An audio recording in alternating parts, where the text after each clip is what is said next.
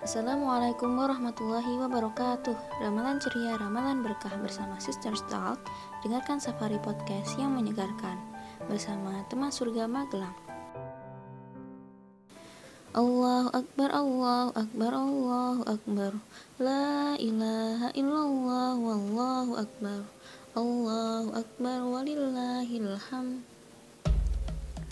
Suara takbir saling bersahut, menggema di seluruh penjuru masjid dan rumah-rumah. Ramadan tahun ini telah berakhir dengan berbeda. Tidak ada takbir keliling yang mengharu biru, tidak ada sinar lampion yang berkelap-kelip menyinari malam takbir. Namun, insya Allah kemenangannya sama.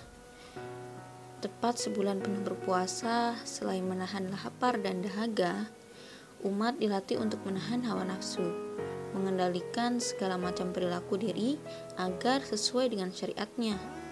Terlebih di bulan yang mulia yang penuh dengan limpahan pahala dan suatu malam yang istimewa. Puasa merupakan sebuah pertarungan bukan paksa yang akan ada harinya bagi sang pemenang. Itulah hari ini, hari kemenangan bagi sang pemenang sejati, Idul Fitri. Kembali fitrah, kembali suci. Bukan kembali futur, kembali maksiat melahirkan pribadi-pribadi yang bertakwa, itulah tujuannya. Hai orang-orang yang beriman, diwajibkan atas kalian berpuasa sebagaimana puasa itu pernah diwajibkan atas orang-orang sebelum kalian agar kalian bertakwa. Terjemah Quran Surat Al-Baqarah ayat 183 Takwa sebenar-benarnya takwa adalah melakukan perintah dan menjauhi segala larangannya. Sudahkah kita Perubahan sebelum Ramadan sampai saat Ramadan Alhamdulillah lahir, apakah kita sudah mulai bertakwa? Apakah perubahan itu ada pada diri kita? Karena perubahan itu dimulai dari diri sendiri. Sungguh Allah tidak akan mengubah keadaan suatu kaum hingga kaum itu sendiri mengubah keadaan yang ada pada diri mereka. Terjemah Quran Surat Ar-Ra'd ayat 11